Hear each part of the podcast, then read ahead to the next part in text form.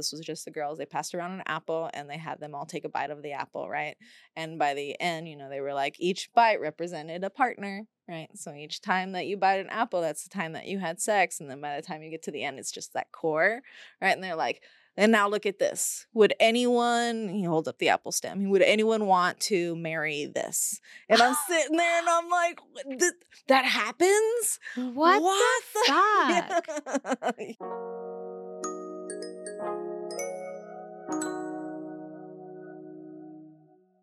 Thank you for tuning in. We are Sex Positivity Unfiltered, um, and we are so excited for today's episode and to share with you. And we are going to talk about sex positivity and the impact on mental health and kind of just impact on who we are as a whole. So I can't wait to get into it. Oh yeah, no, I'm excited. It's episode number two, so it should be really good.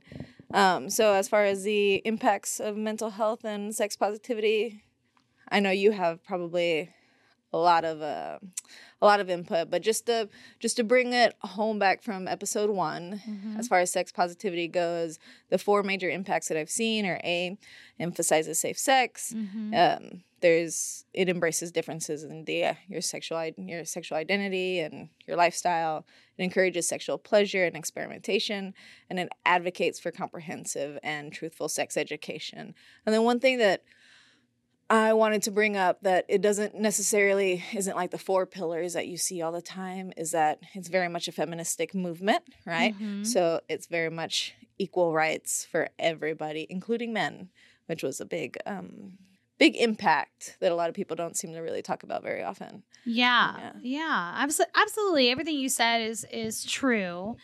And when I think about this with within my career and my role as a therapist, I think when we start to view sexuality as a healthy part of our development, I think that makes us healthier people as a whole. You mm know, with, because um, I have a lot of clients that might have a lot of anxiety, a lot of shame, a lot of guilt, and it can easily be rooted in this like suppression of who they are as a sexual person, whether it's being afraid to come out as who they, what like sexual orientation, um, things that they like sexually even being able to talk about sex if it's not been allowed like that's really uncomfortable and it can create this you know block with their partner and so yeah when i look about when i look at like sex positivity movement and everyone being allowed to just be who they are mm-hmm. as an individual and show up authentically, especially in a sexual way, it very much correlates to being a healthy person overall and having improved mental health. So I think it very much matters. Any if there's any um like what I think about like professionals in my field, professionals who are really uncomfortable with sex or who are sex negative or who will not talk about that with clients and that does happen they might say like yeah i don't talk about that with clients really oh yeah it happens and it kind of says it's like this bad dirty thing to talk about and so we're not going to go there yeah. but then you're missing this whole part of who the person is and when you have a client, I just think you have to look at clients holistically. Every part of them matters in the context of whatever brings them to your office. And so that's, I mean, I think that's why I think this movement helps. It like matters in this context. Do you get what I mean? Yeah, no, that makes perfect sense. One of the things whenever I was listening back to our last episode that really resonated with me was the fact that from the time we're being raised, we're basically most of us taught these very sex negative um, uh, concepts where mm-hmm. you don't talk about sex it's shameful you don't tell your period you don't talk about your period in front of men um, you know the you don't you don't even give your genitals the right names you give them nicknames hoo-ha or or twat Cookie, or yeah, like whatever yeah. whatever flower whatever it is whatever you grew up with which go ahead and in the comments go ahead and tell me what you grew up calling your genitals. I really want to know. Um but yeah so we're we're taught all of these things of like shame repress don't talk about let's not do this. And then you become an adult to where those are those are now sex is something that you need to do in order to procreate because once there's there's like a line where you hit somewhere in your 20s where it stops becoming you shouldn't be having sex and it becomes you should be focusing now on finding a partner, having sex, procreating, giving your Mhm. mother grandchildren, you know, things like that. And it's so hard to do the switching. Yeah, it, because it's yeah. not it's not really a switch like people think it's going to be. Mhm. And especially in the context of religion. I mean, we're in the South and religion is like in Texas, religion is very prominent, right? A lot of people are religious. And there is that belief, like, there's this taboo. And like, I'm, I'll speak to like my clients. I ask pretty much all of them, what was the sex education you got? Was it talked about in the home?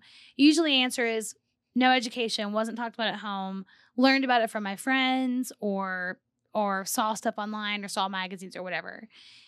The silence is very loud. Yes. When it's not talked about, the silence says, This is dirty. We don't discuss that in this house. You also shouldn't be doing it. Um, Wait until you're married. Yep. So it's like shame, shame, shame. You get married and suddenly you can have sex now. And, you know, it, it can go a few different ways. I mean, some people can't wait and maybe they get married too young. Yes. because Just they want let- they want to they want to rush into Mm. it. They want to get married already. Like i'm ready right out of high school. Let's get married. And that can work out sometimes. It doesn't. But then it can go the other way where when you do get married and it's not a switch for you and sex is really kind of wrapped up in shame that's when all the sexual anxiety really starts because now you have this spouse that wants to have sex with you and sex for you is like holy shit this is terrifying and i'm Yeah. so uncomfortable that i don't want to do anything. I can see that. right? And so it's like when it's not talked about i think people i think people avoid uncomfortable topics because it's easier it's like that instant relief like oh thank god we don't have to deal with that. You're going to have to deal with it eventually and when you do you know it is unfortunate if it's all wrapped up in shame Oh yeah, no, I mean that's that was very much the upbringing I was given, and don't get me wrong, my mother is very progressive for her her upbringing and Mhm. how she was taught. We we weren't allowed to call our genitals any nicknames, like we had to address it Mhm. by the scientific terms. Mhm. Um, she showed us about diseases and pregnancy and all those things up front. I knew how procreation was, um, how it happened as early as like five or six. Like I, I knew the scientific parts of it.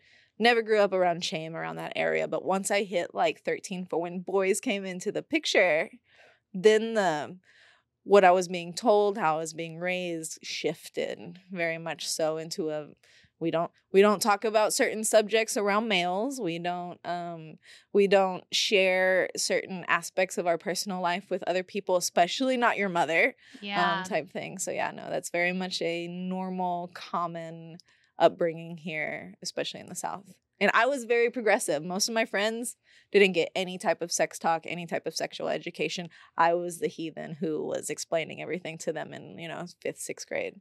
Yeah, So- kids are talking about it. Yes. Kids and teens are talking. Like, if you think your kid isn't, I promise you they are. Yeah. And so you might as well be the one talking to them. And there's always an age appropriate way to do it. Of course. I'm not the expert on that. I don't have any kids, but there's always an age appropriate way. Like, depending on how old they are, you can have a talk that is going to make sense for like where they are developmentally Yes. that's gonna that's going to help them um and i think like you mentioned um like when boys started coming into the picture but you're married to a woman and so i'm Yes, i'm, yeah. men- I'm mentioning that because especially here but in a lot of places sex is very when we do talk about sex it's very heteronormative it's like oh yeah. male female penis and vagina that's what sex is No way in um, hell would we have queer sex education here in Texas. No, no, way and it's and it's unfortunate because we should be having We that, should, but I can't even imagine that like in a million years, unfortunately. Um, but I mention that because there is no representation for queer kids. Like No. even if you get sex education at school or at home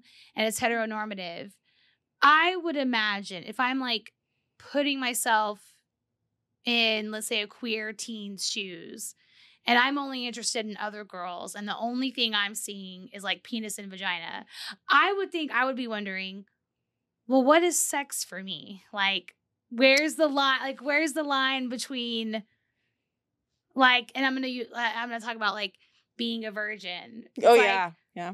well, am I still a virgin? Or like, what does that mean? I mean, I, just, I would just imagine that's really confusing. Virginity, I think the whole concept of virginity is bullshit. I'm just gonna say that right now. Like I think I have a lot to say about that, but I'm I'm using that language because it's what we hear. Yes. Like, are you still a virgin or not? No, it's one of the main questions of high school is, you know, your loss of your virginity.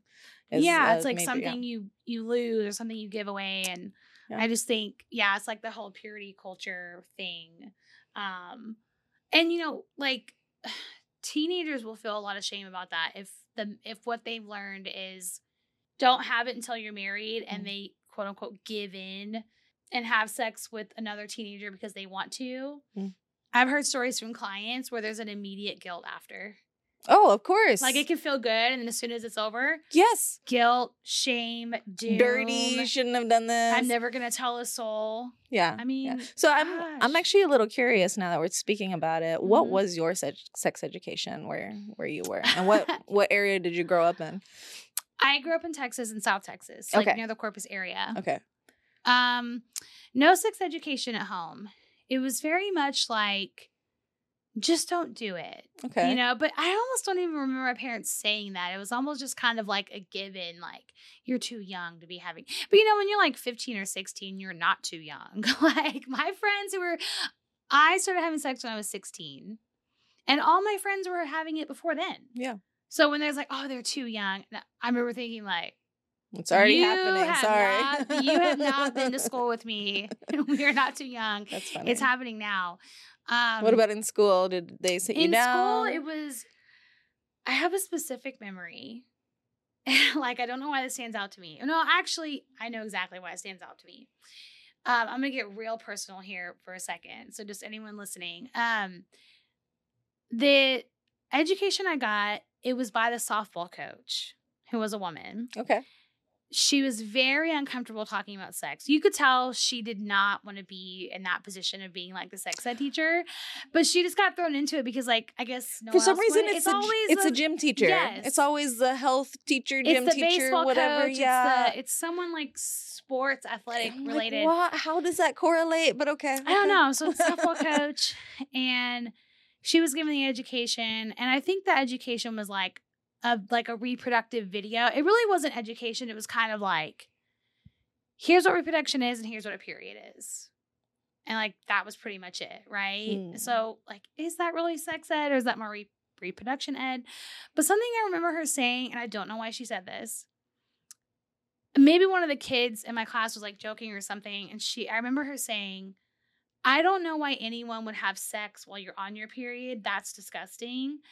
I remember it because I was already having sex with my boyfriend at the time, and we had sex while I was on my period, and I liked it. so when she Hey. said when she said that, I remember feeling like, oh my god, I can't tell anyone that because like I'm Okay. hearing from the teacher how disgusting gross. that yeah, is, and like fine. Uh, she said it so confidently that I was like. I guess I'm that's ne- not something we're supposed I'm to do. never gonna tell a soul, and I don't really care. I mean, now that I'm older, I don't know if I, if I'm interested in having sex on my period. But like, I was 16 and I was just really curious, Yeah. and it was like this thing that I wasn't supposed to be doing, which made it way more fun to do, like Fair. because you're not supposed to. And so we were just, I was having sex all the time. so did you not get sexual education until 16? Or was Yeah, it provided before? It was not. Provided. So it wasn't until high school. It was not until high school. Well, and I was like a junior. Wow. There was nothing. I if someone had proof of something different, I wouldn't believe them because I do not remember a single thing. Up Were you then. separated boys, girls, or was it all one cohort? I think it was all one cohort. okay. Yeah, it Okay. was At all least y'all were together. together. But yeah, I remember specifically. I was all, I was already having sex when she said that, which is why it like sticks out to me so much. So it's just i mean it's just wild and there's so much that goes into i guess really good comprehensive sex education one there should be education around like if you're queer what does sex look like for you because it's not it's not No. just penis and vagina and something um that my clients probably hear me say a lot and i say a lot is like the language around this. A lot of my clients um like particularly like straight couples when they say sex i know they mean intercourse like oh Of we haven't, had, we haven't had sex in a month. Yeah. well what do you mean i will ask what they mean but i already kind of know what they mean. I'm like well, what do you mean like intercourse? Like yeah intercourse. Because if they have let's say oral sex two weeks ago they're not Doesn't counting count. that as right. But the language i use is like i don't even use the word foreplay anymore i'm like maybe foreplay is like kissing okay maybe i would categorize that but like like gen- anything involving like genitals, like oral sex, all of that is sex. And then there's intercourse. That's how I say it. So they're like, foreplay. I'm like, you mean sex? you mean oral sex? You mean, like, what do you really mean? Got it. Okay. Because people do say foreplay and they mean everything but intercourse. And then once you have intercourse, now you're having sex. Yes. Yeah. And I don't like that. I want it, I'm like, the whole experience can be a sexual experience. So, anyways, I'm just No, no. giving my I'm- distinction on I love that you point that out because there's there's a ton of queer experiences where we we will have um we will have a sexual experience with someone who identifies as straight and they completely discount the experience because there is no sexual penetration, there's no intercourse yes. um at all. So to them, they you didn't really you didn't have sex, but in uh, the queer community, to that queer person, that could have easily been like the most intimate thing that they would yes. ever do. So yeah, Yes. unfortunately, Absolutely. And I and what I think about when you say that is um I've worked with a lot of male clients that have erectile dysfunction. Mhm. And they'll call it erectile dysfunction. I like to say I like to categorize it as more of a disappointment and not a dysfunction. And and I want to explain like what I mean by that. Like I think erectile dysfunction is real. And especially when there's something medical going on, Mhm. right? Like if you have like diabetes and there's issues like with your nerve endings and it's making it it's making it hard to have an erection or if there's like a tear in your tissue that leads that leads blood that gives you an erection. There's like issues like that, like erectile dysfunction can be real. Usually what I see in my office is a man will have an erectile disappointment one time and it freaks them out so much that every time they have sex after, they psych themselves out oh, they go yeah. in going, oh my God, now I'm worried because like I gotta be hard. And so I'm gonna like really focus on like having an erection. And it creates so much anxiety that that anxiety ends up being the block that keeps them from having an erection. And then it happens again, and then it happens again, and then it happens again. And so then it's like, I have a problem, I have erectile dysfunction. And I always have to question is it really a dysfunction or was it like you got disappointed one time and because sex is only intercourse, you're a failure because you couldn't get hard. That's usually how they interpret it. A lot of men will interpret it that way. Like, I'm not doing my job. Literally, Yeah. they literally Yeah. they will say, I'm not doing my job because I couldn't be hard. No, poor guy. It's like it's kind of it's your job is to get her off, bro. Like that's really Yeah, all. like, it's awful. And I'm like, you can have so much pleasure without an erection. yeah, And usually the way I get them to get out of that like anxiety cycle Mm. is I will kind of challenge them like I want you to have sex and I don't want you to even want to have an erection. Like I want you to think about it so little that you're focused on the other parts of your body that are enjoyable and you're focused on your partner's body and what's enjoyable to them. And I guarantee you if you get in that mind that headspace, your erection will come naturally. I like that, And it does happen. Okay, good. It'll come back naturally because they're not thinking about it so much. No, um, yeah, I love that because there there's been a quote that's always stuck with me when it comes to happiness. Sorry about the the weird tangent quote, but the quote is happiness is much like an orgasm. You know, if you think about it too much, it goes away. Yes. type thing. So I kind of attribute it same thing to like you're just having your body perform. If you if you're overthinking about it, Yeah. doesn't always happen. Because I do I've found that with an orgasm. If you if you if you're thinking about trying to get there and that's all you're thinking about, a lot of times it just it doesn't happen as naturally as if you just focused on the pleasure your body's having and then it just happens really nicely organically. One thing I did want to say is that um, men can have an orgasm even if they don't have an erection. Interesting. Yeah. Okay. So I always like to give that little tidbit education that you can have an orgasm, you can come even if you're not hard.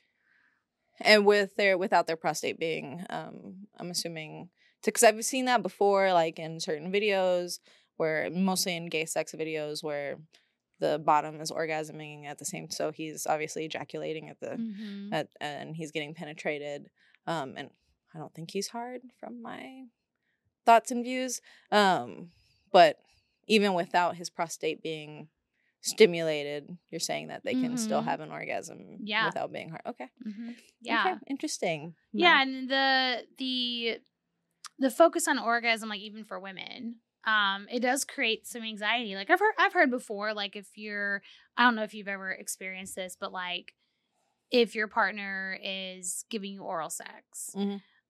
I heard a lot of what from my clients at least that if they feel like they're taking too long to have an orgasm, they'll start to kind of psych themselves out yes like it's taking too long they're having to work too hard i need to like hurry up and get as soon as you start thinking that way it's like another block like instead of just enjoying the ride and like letting it feel good it just creates so much anxiety and then it's not a it's not the best experience anymore Yeah, because for some reason I feel I feel like men get berated if they come too quickly, right? Not Mhm. berated, but um, um, they're not supposed like to. it's looked down upon yeah, there you yeah go. If they come too quickly.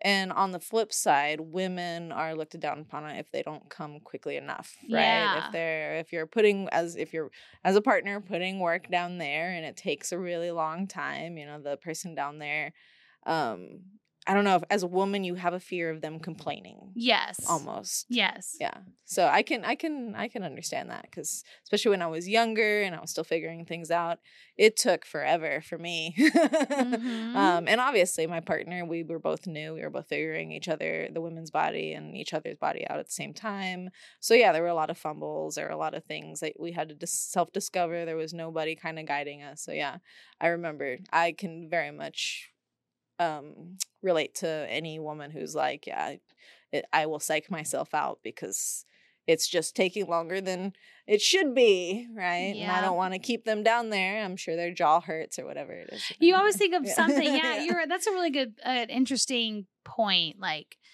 women worry to take too long, men worry that they're going to come too fast. And what's so funny, and this is why education is so important. Um, I've heard this didn't. I don't think this was like one of my clients, but I like. I think I probably heard this story through a colleague. Um, but they had a client who was like, I had premature ejaculation, and in the in the DSM, like the diagnos- Diagnostic Statistics Manual, which we use as therapists, there is a diagnosis of premature ejaculation, but it's like cat. I I'm not getting the. I probably will not get the numbers exactly right, but it's categorized like zero to ten seconds, ten to twenty seconds, twenty to thirty seconds. Like we're talking like a very small amount of time, and Yeah. then you know you come and then it could be premature ejaculation. But I think this colleague had a client who was like, I had premature ejaculation. And so he asked, of course, like, well, how long, like, how long are you lasting before you finish? I think his answer was like 10 minutes. and it, it was like, That you don't have, yeah, you no, don't have that's premature ejaculation. right. Like, you're just fine. You're Yeah. just fine. The average is even shorter than that. And so, like, I always think about that example because the education is so important because without it, people will stress about things that are not problematic. You Yeah. know what I mean? Because there's just this, well, you should be having sex from like dusk till dawn. it's all the shoulds. be- Yeah, it should be lasting hours. And I'm like, oh my God. I mean, hmm. can you imagine? So it's all these shoulds. It's all the shoulds. It should be this way, but I'm not doing it that way. So there's something wrong. Mm. And then, you know, they end up being a client of mine. And it's like having to normalize there actually is nothing wrong. Ah, yeah, Right? Can yeah. can you just focus on what actually feels good and just like let it feel good? wraps back to education. I want to I want to bring it back a little bit to the sex education cuz my sex education was um very I only had it if I can remember once maybe twice. I might have had it twice. Um, but my biggest my brain goes back to I want to say either 3rd or 4th grade is when I had my sex education. Um, and it really wasn't a sex education, it was reproduction Mm, education or really puberty education. They didn't even go into reproduction. They mostly went into um, what happens to your body when you get your period and things like that. Um, and they separated us boys and girls, right? And as I heard a comedian say that they're basically, this was a queer comedian say that there's such a good joke there because the fact that they separated us boys and girls and then taught us about the reproductive um, organs of your gender kind of, i'm sorry it's that to me is a little bit of a queer sex education in the sense like we're not teaching kids you know um, about the other person's bodies and their needs and god forbid you even mention a clitoris because i don't think there are any sex education where a Oh. clitoris is a where yeah anyone talks about pleasure Yeah, no, it's not pleasure based at Mhm. all. It's like a few little things sprinkled in. Here's how it looks, or here's how it should look, and like that's it, right? Yes, We do yes. not talk about pleasure at all. Um, and it just when I think if I'm like looping it back into the impact on mental health, all of these shoulds and assumptions and the way things should look give people so much depression and anxiety, so much. And imagine if you're having sex in a way that is against what it should be. Imagine the impact that's going to have on your life outside of sex, too. Like, if that area of your life is just so clouded with doom, I can't imagine you're going to feel like a whole person oh no I'm walking through the rest of your life. and it's so interesting because in when you're getting your sex education in high school in those grammar years even in college like the your mind is on sex so much yes. so much but you don't have the only the only references you have are either in the porn industry or what you see in the media in the movies what the you know as far as like you know the men should be pursuing as many women as possible and they should be Mhm. having as much sex as possible and they should be lasting hours and hours and hours and be able to always you know she should um it- it's his job to provide her with an orgasm and that's you know that's that's his goal and then the woman is it seems like we're brought up to not have any sex at all like you should never have sex before marriage the only sex you should be having is to procreate um when you with your husband and uh and then on top of that like we're not taught as women what to expect in the bedroom even like even by our peers like that's not even no, something and it's so intimidating. yes. When you first start having sex, it's so intimidating because you don't know what you're doing. no You don't know what you're doing. There's no one to like accurately walk you through it. yes And to me, that's also really scary. Um, because another piece of sex education, and I talk about this a lot with clients too, especially like the couples I work with. It's so easy to have consent violations when you don't know what you're doing and you don't know what you're allowed to say yes or no to or what you should. It's all these shoulds. And so we kind of like freeze up and there's like all these con- consent violations that could be happening in your relationship and you don't even have the language to know that. And I think that happens especially to young people, Oh, minors. They're like the most vulnerable population and things will happen and they have no idea what is right, what is wrong, what I'm what I'm what am I allowed to like what what can my boundaries even be? You know? And I think that has to be a part of sex education too, but we can't teach that if we're not talking about it. Agreed. right? That's the really shitty part. And I've had couples where they've had plenty of consent violations in the past, and maybe they're still happening now. Um, and there's a lot of it's a big gray area. Consent is not just yes, no, black and white. yes It is very learning. it is very complex. it is very complex. Um and yeah, I just think I just think there's so much there that we're not talking about, we're not teaching, and it is impacting our health mentally, but physically too. oh yeah You know, when when like if sex is only penis and vagina intercourse, people will think they don't need protection any other kind of way, and that's like the best way to spread STDs. yeah i'll give you that Mhm. all day every day. yeah Mhm. and it's it it's so interesting how so much of the protection and so much of the the non-pregnancy like the ability to prevent pregnancy um is is on the responsibility or it seems like on the on the woman to make sure that she's protected and she's not going to contract any of these things and it's very rarely i mean obviously guys are told that they should wrap up but that's kind of where that stops Yeah. Yeah. Well, I would attribute that to purity culture if we want to get like way back into it. Like, um, there is this myth, like the myth of the hymen. Oh, like, yeah. oh, like if your hymen is intact, like it means that you're still a virgin. The hymen, like, okay, I just like want to laugh because I think it's like the stupidest thing. Because you know, there's like these checks, like you'll, we'll check the female, and if her hymen is still intact, even if like you're a little bit older when your hymen is broken, it could be from, you know, horseback riding, Oh, yeah, or like be, yeah. contact sport, like whatever. Um, but purity culture is all about the woman being pure, yeah. and like these checks are so violating and also like kind of disgusting because like there's no way to check if men are pure. Yeah. it is all about the woman, and you know, I mean, my overall point with purity culture just meaning. At one point in time, women were quite literally worth more if they were pure, and I think, and I think we bring that into today. Like, you're worth more if you're pure at the time of mm. marriage. I don't think men really get that message the way that girls and women do. Oh no, not at all. And I, that kind of correlates also to the porn industry. You're where you're worth way more if these are your first scenes. Yes. If you're, you know, this is the first if time you're a I've seen your virgin, face. If if you're, yep. yes, Yep. yes. Versus if you've been in the industry for a really long time, then obviously you're not going to get paid the same as you would when you first came, you know, into the industry. Mhm. So I could see that. Um, and I'm listeners, write in if you're a doctor, if you're in the medical field. Can you explain a little bit as far as like the hymen goes? Because I just had a um my wellness checkup with my doctor. Me and my wife went together for the first time as a married couple, so that was Mhm. nice. I'm having someone else in the the waiting room, um, giving opinions on my health because she's my wife.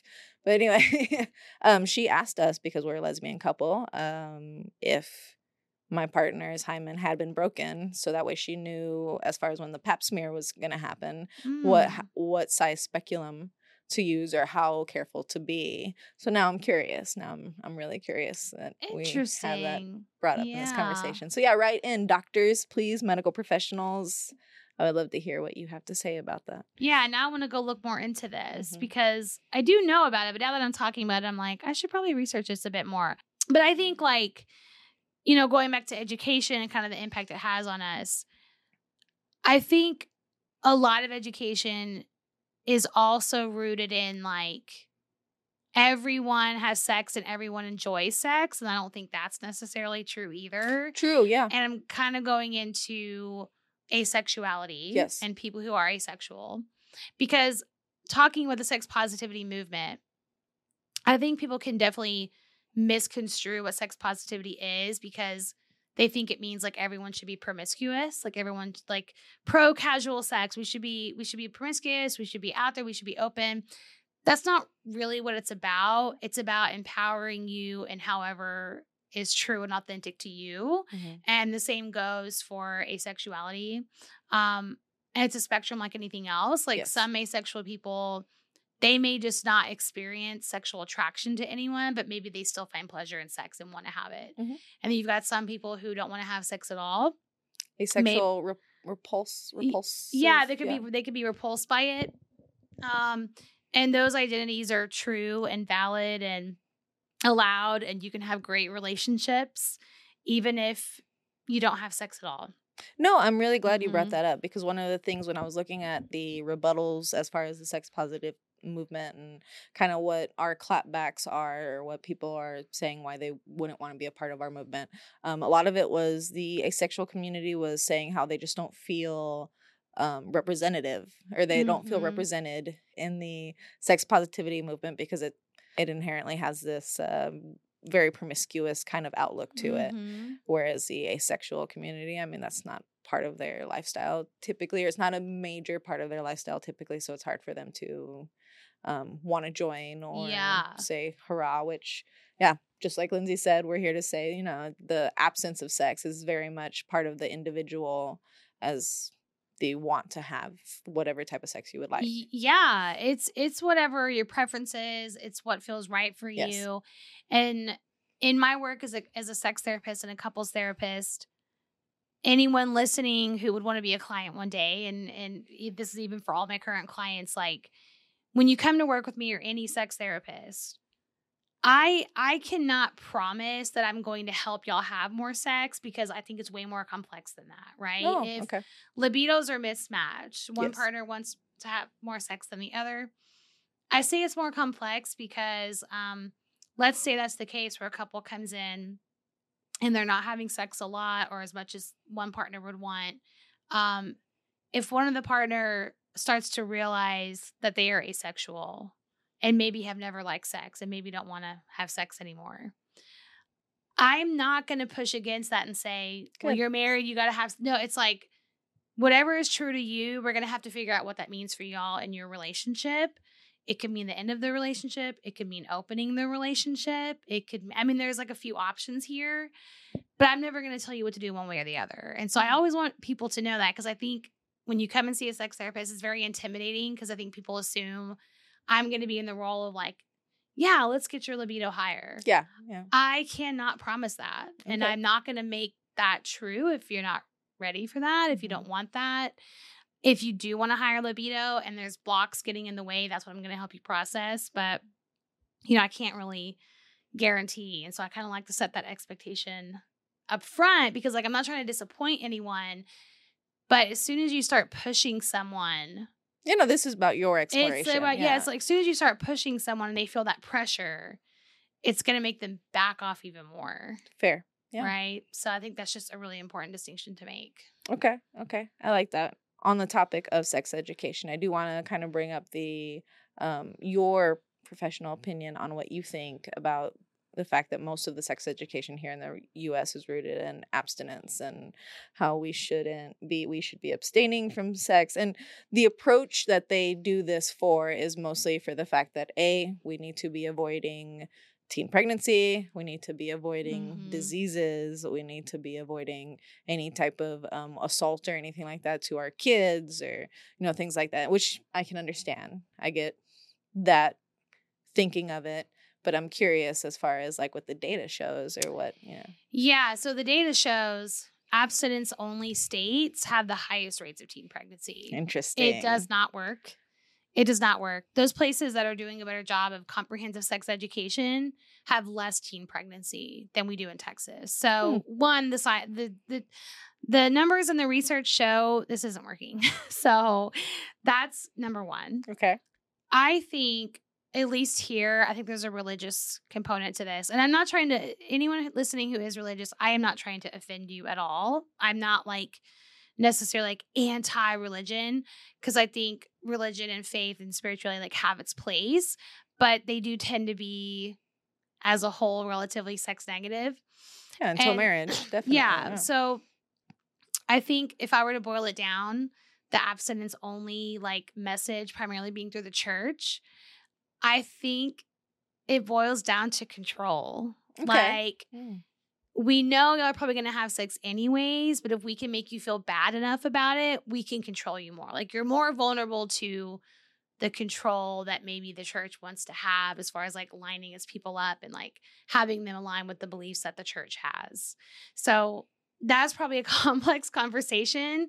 And I don't necessarily mean like the person you know at your individual church is trying to control you. I'm talking about the institution as a whole. If you go Mm. down to it, I think it's a control thing. okay stay Yeah. tuned guys we'll do a whole episode on abstinence and Yes. sex education that's that's interesting um yeah during the research i did find out uh, that it wasn't until which i think is freaking crazy that it wasn't until may of 2021 that the real education and access for a healthy youth act or RIA, I think is how that mm. acronym goes, introduced a federal grant aimed to encompass truthful, non judgmental, and inclusive sex education for youth um, to where they teach people to have an open conversation about healthy relationships, um, especially for, as as starting point for like the younger kids. You know, just teaching them young, uh, healthy relationships, teaching them boundaries, teaching them body autonomy, teaching them the ability to correctly name the parts of their bodies without nicknames, and also obviously inclusive education for members of the queer community. And the fact that that literally just happened Two, years, ago. is crazy. And it'll take like for that to even be enforced or go into effect. I mean, it's going to take years and years. You know, I mean, it's just going to take forever. And like when I think about um like truthful sex education and like talking about purity culture and how girls and women really feel that. I have seen or heard like examples in school using duct tape as an example. Like you see the duct tape is sticky, right? Because it's never been used. yes, okay. Yeah, it's Go never ahead. been used. But if you keep using it over and over, it's not sticky anymore. AKA, if you fuck too many times, you're going to be loose. well, who are you saying that to? You're saying it to the people with who have a vagina Exactly, in the room. You're yeah. not like that doesn't apply to men. Men can't be loose, but women, your vagina can be loose, and you better watch that. Which is like not fucking true at all. Like the science shows, you don't just get looser the more you have sex. That makes no sense at all. But it's like interesting because like men don't want a woman who is loose, but will get mad if they're rejected. So it's like, which one, like, do you want every girl you meet to sleep with you? Or do you want them to not be loose? You like, I don't know. It's Yeah. just such an interesting concept. So when I think about that example, I'm like, that is specifically for girls. Oh yeah, no, for sure. One of the okay, so I it's crazy that we're having this uh, recording this now, but I literally listened to one of my favorite podcasts where um they were talking one of the girls who is from Canada, so not even the US, um but she grew up in a very religious town and her gym teacher also gave the sex ed talk, right? Um, and they passed around the apple. Obviously, it was boys and girls, so this was just the girls. They passed around an apple and they had them all take a bite of the apple, right? And by the end, you know, they were like each bite represented a partner, right? So each time that you bite an apple, that's the time that you had sex. And then by the time you get to the end, it's just that core, right? And they're like, and now look at this. Would anyone, he holds up the apple stem, would anyone want to marry this? And I'm sitting there and I'm like, that happens? what, the fuck? fuck? What the fuck? Like- I would be in. I don't have kids, but if I had a kid and they came home and said, "You know, we did like the apple exercise," I would be. I would be storming up. Like you best believe, I would be storming up to that school. Uh yeah, okay. So one thing before we before we, you know, log off, I did want to just kind of go into the things that the impacts of the sex positive movement when I was looking it up, I was seeing a lot of um clapbacks, a lot of people Mm. who were well, the sex positive movement is bad because of this.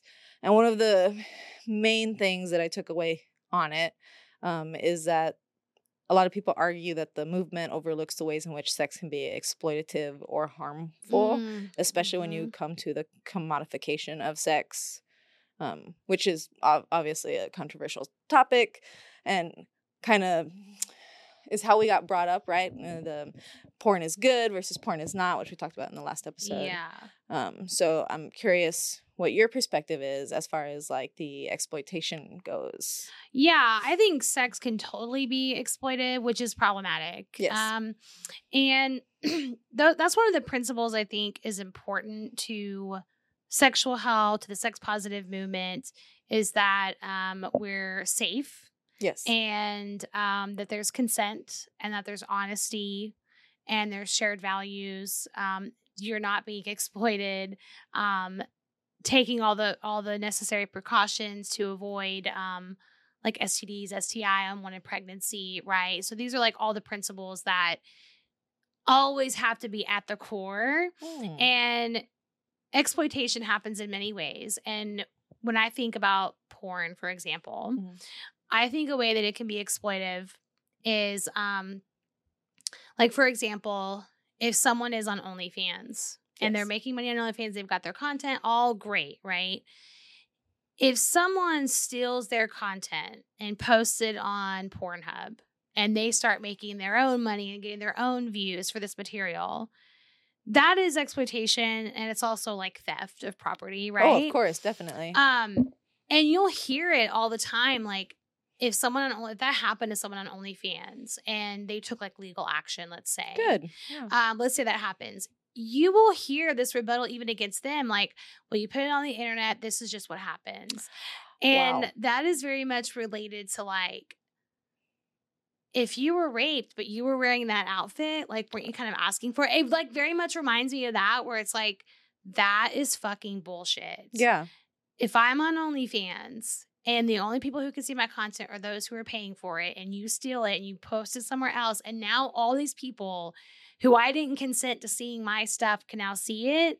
That is a consent violation. That is exploitation. Like do you get what Yeah. I mean? Like it just it ha- it can happen so easily No, and this I is- and This is my art. Yes, I charge for people to see my art, and if someone decides to steal it, is no different than some, you know, someone stealing from an artist or any other. um, yeah, and it's- exploitation i think with the internet happens so much more oh, now. definitely. yeah. um so yeah i think um i think it's a valid criticism or clapback if you will okay, yeah. yeah. um because people should be concerned about that you I know agree. like sex positivity doesn't mean that everyone is just open and careless like there is a lot of care that should be going into being sex positive okay. is how i would say it I like that. And then the second rebuttal that I saw pretty frequently um, was that although the mo- the movement in general does preach cultural diversity, it also uh, unfortunately gets criticized for the lack of inclusivity, as um, it the movement's largely made up of white middle class Mhm, cisgendered mhm. activists who are also able bodied as well. yeah So um, That is such a valid criticism. Okay. I totally like I 100% agree. Like Okay. I think I think we should always be looking at that. I mean, I, Mm. like look, I'm a perfect example like I'm like oh yeah, Middle class, cisgender, white woman, presenting like, woman, yeah.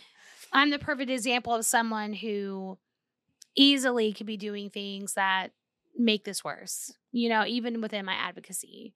Uh, because I don't know everything. Like, kind of like I said earlier, like when you're really being an advocate, you're listening to those voices and these minority groups. And if you're involved in, like, I'll bring up like porn industry and Yeah. you want to do a really good job of it, you're going to be including um disabled actors actors of color black actors trans actors i mean you're, you're going to be including very a diverse group of people but not only including them you're going to be listening to them. You can't just include them. Like you can't just bring them in and they're going to do what you say. You have to be listening to them and their life experience and the feedback they're giving you because like when i think about let's say a black person i don't know their experience and there's no way that i could know Of course, yeah. and like who am i to not believe them you know? Oh, like yeah. that's how i view it is like who am i to not believe you? What you tell me i'm gonna believe you.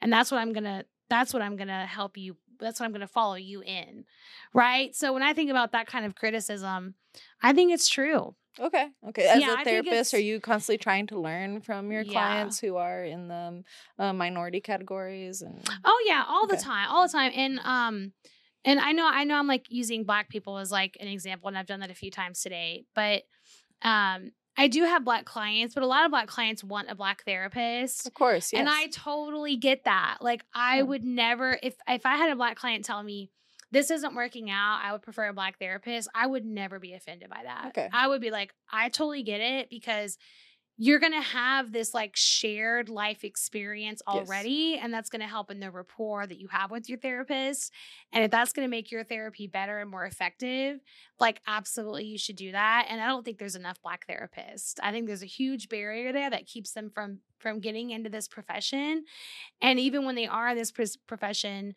a lot of times they're not taken as seriously oh, that's, and that's like a, that's a huge bummer and so there's not enough of them no, I can relate to the consumer who is trying to find someone who's more like minded like them because I yeah I recently actually uh, reached out for therapy. So I was on the BetterHelp Regain website and I was searching through, and they match them up for you. So you can kind of uh, put in what you prefer. yeah Uh, so- and I sure do for the most part. I will check um, that I would prefer, which almost never happens, actually has yet to happen. Um, I would prefer a queer, you know, a queer therapist yeah just because they yeah they very much have similar experiences that i've gone through they kind of understand that a little bit better so yeah, Yeah. i could see that Yeah, I think I think it's totally valid and I think consumers and clients deserve that and if there's ever a problem where you know you're not able to find a queer therapist that's like in your area you're not asking for too much. We as a profession are not providing a diverse enough pool of therapists right? So i think mm-hmm. it really starts there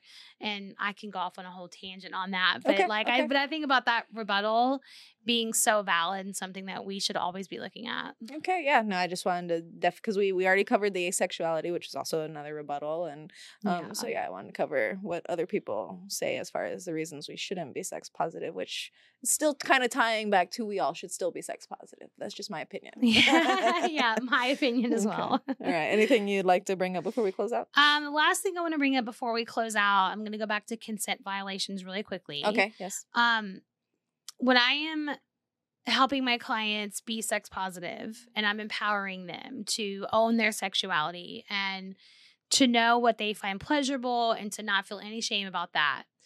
Part of being sex positive is being able to like control yourself and regulate yourself even if you don't have a willing partner.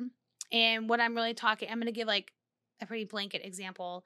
But like if I have a certain kind of kink and my husband is not interested in that or he's not ready for that or he's it's just like no, I then have the responsibility of regulating myself. Like I can't get mm. mad at him. I can't coerce like coercion happens so easily where our partner says no to us and we guilt trip them so much to the point where they just like cave and give in. Yeah. That's not consent. Okay. That's cool. I would not consider that consent. I would consider that like I've been beaten down enough that I'll just like give in and and like I'm tired of you being on my ass about it, so I'll do No, it. that very much tributes to a lot of the uh, what I've hear a lot of women say, where I just I was tired of hearing him ask about it, so I just so I'm just gonna have it. cave in. I'll just just get it over with. Jesus, you Yeah, know, I'll like, just get it over with. whoa, Yeah, That's- yeah, yeah. that's the- so that is not consent. Um, and talk about impacting your mental health. I mean, that is a depressing place to be in where if you're in any kind of dynamic where you feel like you're constantly being coerced, your voice is being taken away, your consent is being taken away, and that's going to impact your health. It's not going to feel good. And so I'm always empowering my clients too. Like, part of owning your sexuality is not making demands. You Mm. cannot demand someone do what you want to do Okay. you're gonna have to figure that you're gonna have to figure out yourself like what this means for you how are you expressing your like what is the emotional tie to what you like and Mm. and can you help your partner understand that? And those are like the conversations I try to help navigate in my office. But that's the best way to handle it and like if i'm going back to you know like male female relationship where um instead of course like let's just say you want to have sex and and wife says no you know go jack off i'm sorry it's like if you want a sexual release and your partner is saying no go handle yourself. Yeah. and if you feel like that's happening all the time there's probably a really big emotional conversation to have about it and i can help mm. you with that. But what i'm never going to be okay with is like the coercion the guilt tripping the getting mad the get you know what i mean? Like there's a whole there's a lot of conversation to be had around that. So that's kind of what i want to close it at especially the tie into mental health you don't need a course. i'm trying to empower you to own your sexuality part of owning it is being respectful of other people's boundaries and preferences I completely agree with that, and I'm glad we're putting that message out because I sure did listen to a recent message of uh, Morgan and Paul. I think is their YouTube channel where yeah they had sex tips that they were giving, and obviously they're a couple that doesn't believe in masturbation or Mm. any of the in porn or any of those things. They think you should you know you just you and your partner wait till marriage so you know that, that type of sphere. Um and yeah i do remember seeing a very uncomfortable conversation where she was very aware that she was telling him no and he wasn't going to get sex that night and you could see the emotional toll it took on him even in the background when they're reminiscing on a past experience and how you can see how hurt he felt on how where he felt like he was owed sex almost. Yeah. and he even said the words you know um, i wish that you know whenever you felt like you didn't want to have sex and we're fighting and obviously you're not in the mood because we're fighting that you would just you know maybe turn to your partner and be like you know what we're not going to agree on this issue that we're having on this um, argument we're having but let's go ahead and have sex and I, when i heard that it literally just everything everything in me as a woman was just like no Oh, Like, it's so concerning. it's so. so- concerning. And oh, I just hate that. yeah I just yeah. hate that. So no, I'm glad we're putting it out there that you know you're allowed to have your own desires, and yeah, if two people don't necessarily match up, you know, there's a deeper conversation that needs to be had at that point. and I, Yeah. I agree with that very much. So, yeah. Absolutely. Okay. Well, this was, I mean, this was a good conversation. I feel like there's there's so much in this context. Oh, and I know, keep me, going, I know me, me being a therapist, I could talk about it for days. Um, but hey, thank you guys so much for listening. And uh, you know, next Yeah. next episode we will be talking about porn and ethical porn, um, specifically. Yes. And we will have a guest on yeah, our we'll have a surprise well. guest, guys. So tune in. Yeah, enjoy. yeah, tune in and see who we're gonna have. And uh, yeah, remember to. Uh, yeah, this is Sex Positivity Unfiltered. Remember to stay curious and fuck politeness.